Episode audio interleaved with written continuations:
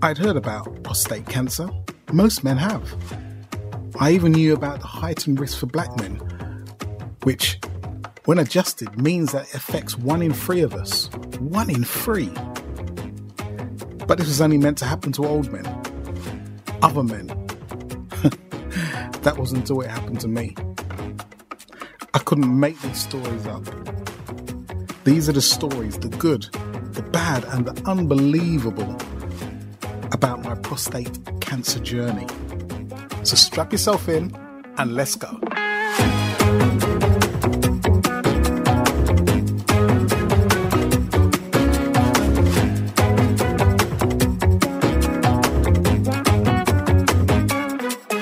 Episode 17 Force Fields. The shirt was crisp and new. The shoes had achieved a mirror like finish. I'd just got my hair cut. It was sharp. And I was wearing a suit. And the suit was doing it. All my leaflets and my presentation was all packed. I was so ready. Heading out for my very first solo venture for Prostate Cancer UK. I got there in plenty of time and pulled up to the gate. Banners, cheerleaders, waving crowds, nope, nada, and keep hoping. Instead, one great big hefty padlock and chain, cobwebs, and a deserted and dark building. Maybe word got out about my latest talk. All that was missing was thunder, Halloween type music coming from the trees, and a dark, sinister mist descending from nowhere. Oh, and maybe chucking a man with a mask as well. I double checked and triple checked the address. It was definitely the right place, the right date, and the right time. Before I could get the chance to take it all in, another car pulled up and the driver lowered his window. He was wearing some sort of official badge and said he was also there to do a talk. Being helpful, I said I tried a number on the website. I stood in the rain and called the number. He watched me doing this, all from the cozy and dry inside of his car.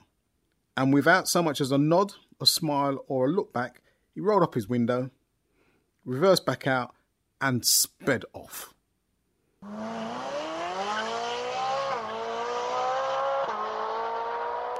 I'll put my window squeezy and water bottle back in my holster then, shall I?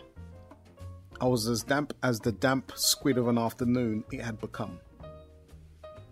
Thank you too, mate. Cheers. Hope you don't get rear ended in the adverse weather conditions. It would later turn out that somebody had already earmarked to do this particular talk, but at the last minute they couldn't do it. Taking with them the change of venue and address. It just didn't filter down anywhere else. Undeterred, I signed up for the next talk coming up, which was the UK Black Business Show to be held in the Queen Elizabeth Centre in Westminster. So not only was I going to do my first solo talk, I was also going to be part of a team there, and I was going to lead. Now, the UK BBS was held in the Queen Elizabeth II Centre, which is a large, prestigious conference centre opposite the Houses of Parliament in central London. This is not some shabby or inexpensive venue, this is top notch. This is the type of place where you'd expect to see the best in the way of vendors and speakers, and they didn't disappoint. It was spread over three floors the fourth, the fifth, and the sixth. The fourth floor was the smaller auditorium, holding about 150 delegates, and that's where I will be presenting my talk later on. The fifth floor was the main floor with the vendors, and the sixth floor had a larger auditorium which held about 500 delegates. My talk was scheduled for two o'clock, and I needed to be there for one o'clock to hand over the shifts on the Prostate Cancer UK table. Now, registration at some black events are normally hit and miss. This one was on par. The event was refreshingly slick and fast. When I got to our table, it was one of the main tables on the walkway. You could feel the buzz and the excitement of the event. There were approximately 60 vendors manning tables, and businesses included high end beauty products, African attire, a radio station, a TV station, wheel making, solicitors, high end products, black dolls, financing, publishing, health and well-being, cosmetics, books, greeting cards. This was the best of black retail. I met my team, and I knew two of them personally, and another I'd seen at a previous Prostate Cancer UK get together. Now, within a few minutes of being at the table, I noticed a strange effect our table was having on some of the older attendees that were at the event. Now, an artificial corner had been made by a couple of vendors at the opposite end to us because they were using large roll up banners. So if you came a particular way, you wouldn't see our table until you walked around these banners and then you were about 10 feet away. I was starting to laugh, and one of the ladies said to me, What was I laughing about? And I said, You don't notice it, do you? It's almost like a force field has been put around this table with regards to black guys. She looked at me with a strange look and she didn't believe me. And I said, Well, check out the next guy come around that corner. Well, the next older guy to hit the corner took two steps, saw the table, and actually spun on his feet and did a 90 degree turn. I mean, some professional dancers would be proud of this move. And he slinked over to some beauty products. I smiled. The next guy hit the corner, saw the table, and suddenly continued to walk with his head jammed to his right hand side, nearly crashing into a lady's hair stand in the process. I just cracked up and laughed. It would set the tone for the day that guys would either embrace the table and what we had to say, or they'd almost seen a ghost. About a quarter to two, I set up my camera and went down to do my talk. So there were about 10 people already seated, and with the bustling hordes upstairs, I was expecting quite a good turnout. I was more than concerned with the demographic. There were really only a few men that would be directly affected and concerned with my discussion, or so I thought. Then I had one of those decisive light bulb moments that was going to change the way I would approach talking about prostate cancer going forward. While this young demographic had little to worry about prostate cancer, what they did have were fathers, brothers, cousins, uncles, godparents, and family friends who could be affected. These attendees are coming from the viewpoint of not wanting to see their older loved ones suffer with prostate cancer and wanting to have the knowledge to be able to say something. That's something that I could give them. Once they were informed and empowered, they could then reach out to the typical target male group from a completely different angle. We care and we don't want to lose you. Dad, uncle, have you had a PSA test? Early diagnosis is important. That kind of talk. I was very excited to say the least with this new outlook. And you know what? It went extremely well. I was allocated a 45 minute slot, but we could have easily filled the hour and perhaps even more. I presented the short version of the prostate cancer presentation, which takes about 15 or 20 minutes, and the rest of the time was just answering questions. The questions were coming thick and fast. I couldn't keep up with where the hands were coming from. As soon as I answered one question, two more people put their hands up for another. I was beginning to lose track of the order people were in, but nobody seemed to mind. Not only were the questions meaningful, they said a lot about where this young audience were coming from, quite different to the questions I had heard from older target groups. They wanted to know about prevention, testing, how is it caused, and how they can present information, what research was being done, are there any natural solutions?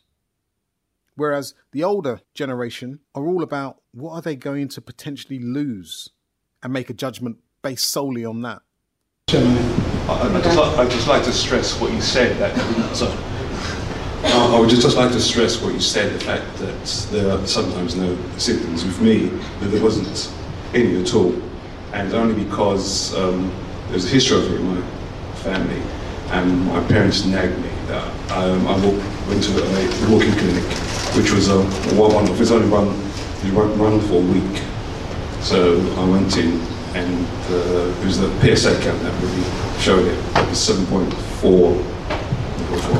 But now, um, I, treatment was called early, and last week I got signed off with my, my PSA count is 0.2 now, so that's all good.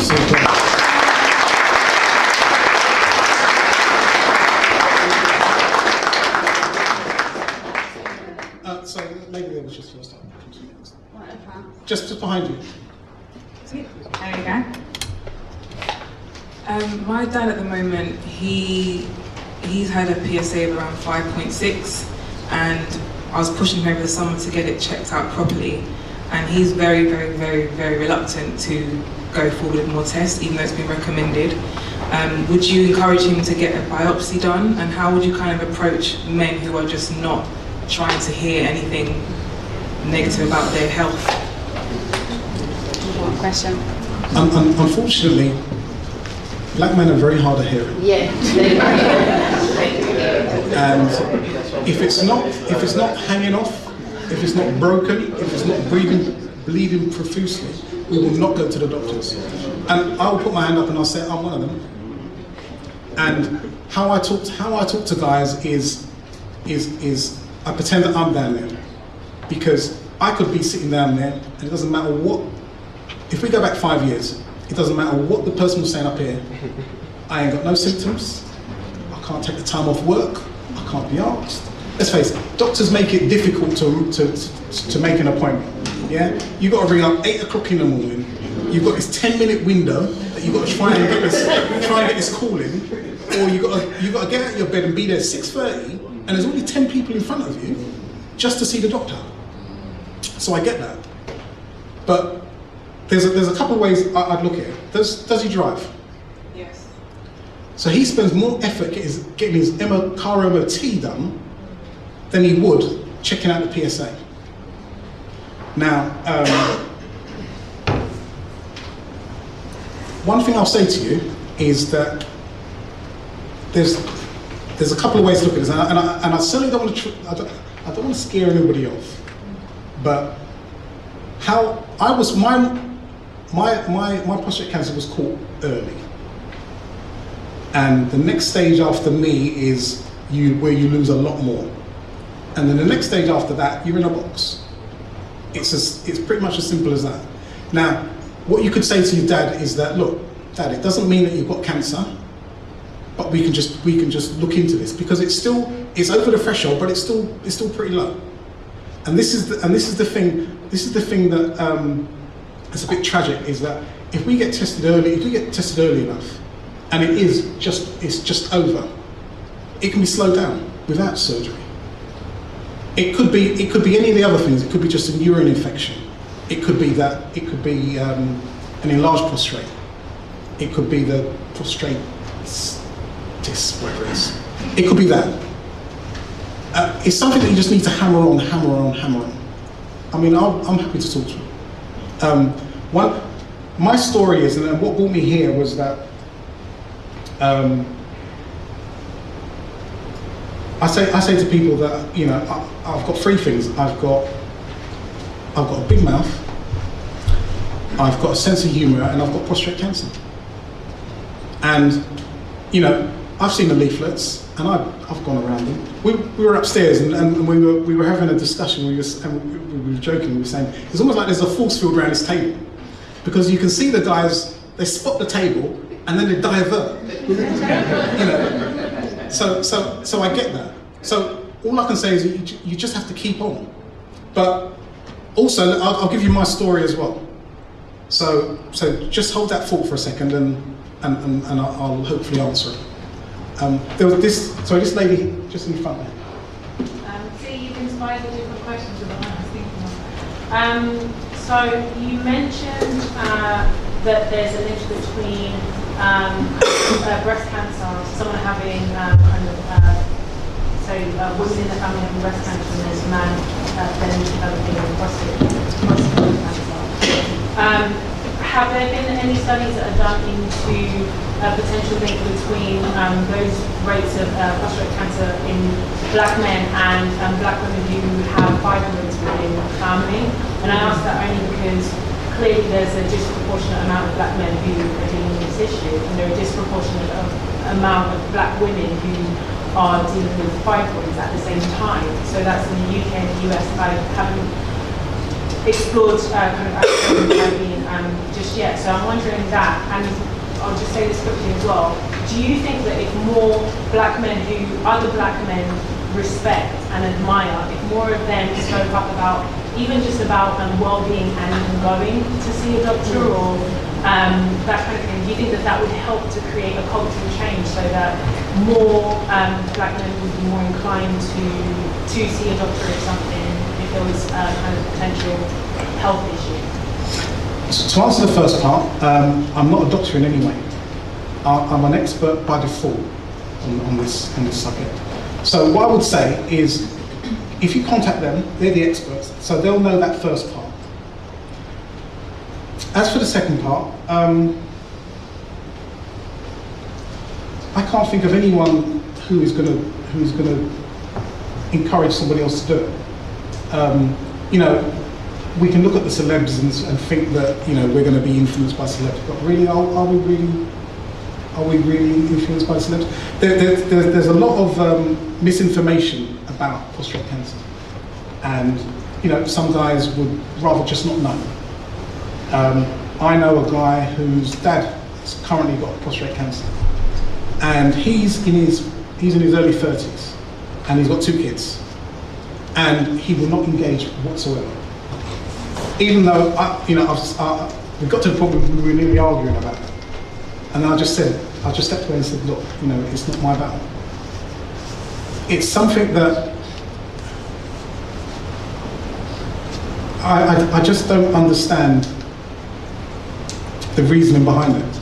I can only look at the, the side of the fence and say, um, you know, before I was here, for example, if I'd have been visiting here for this centre, I wouldn't be coming down here. I wouldn't be. I wouldn't be in this seminar myself. I'd be looking for some food somewhere or something. Yeah, I want to hear about prostate cancer. You know, it doesn't affect me. I've looked at the symptoms. It's got nothing to do with me. That that that's me. So I can only so so so the, so the, so the perspective that I can come from is I can say, okay, what can I say to what can I say to me, sitting down there, and that's what I try to do. And one of the latest things is is I can say to people, well, you know what, you can listen to me, or you can end up like me, almost. Um, and I'm lucky. Regardless of what I've been through, I'm lucky. So, you know, it's I haven't got all the answers. All I, all I know is I can, I can try and talk to, to people while I talk to me. And I can say it once, I can say it twice, and then I'll, I can move away. Because if you're not going to do it, then I can't force anybody to do it. As I said, I could have been there for a lot longer, but I had to be ushered off when my time ran out for the next speaker. At the end of the corridor, before the lift, a guy stopped me. It was clear that he wanted to talk privately the way he was hanging around, so I ushered him to take a seat and we sat down. He said that he had noticed something wrong with his testicles and his doctor was not taking him serious or overly interested. It was clear in his eyes that this was something that was really troubling him. I said, Look, I'm not medically trained, so I can't give you any information as to what it could be, but you need to go back to your doctor and demand that you get referred. I wasn't sure that he could demand as such, but going back with a more determined and constructive argument certainly couldn't hurt him. He felt a lot better. We embraced and he left. Back at the table, we seemed to have temporarily deactivated the force field. And many of the people that I'd recognized from the talk were now at the table, either asking questions or commenting on the presentation. Slowly but surely, this message is beginning to get through.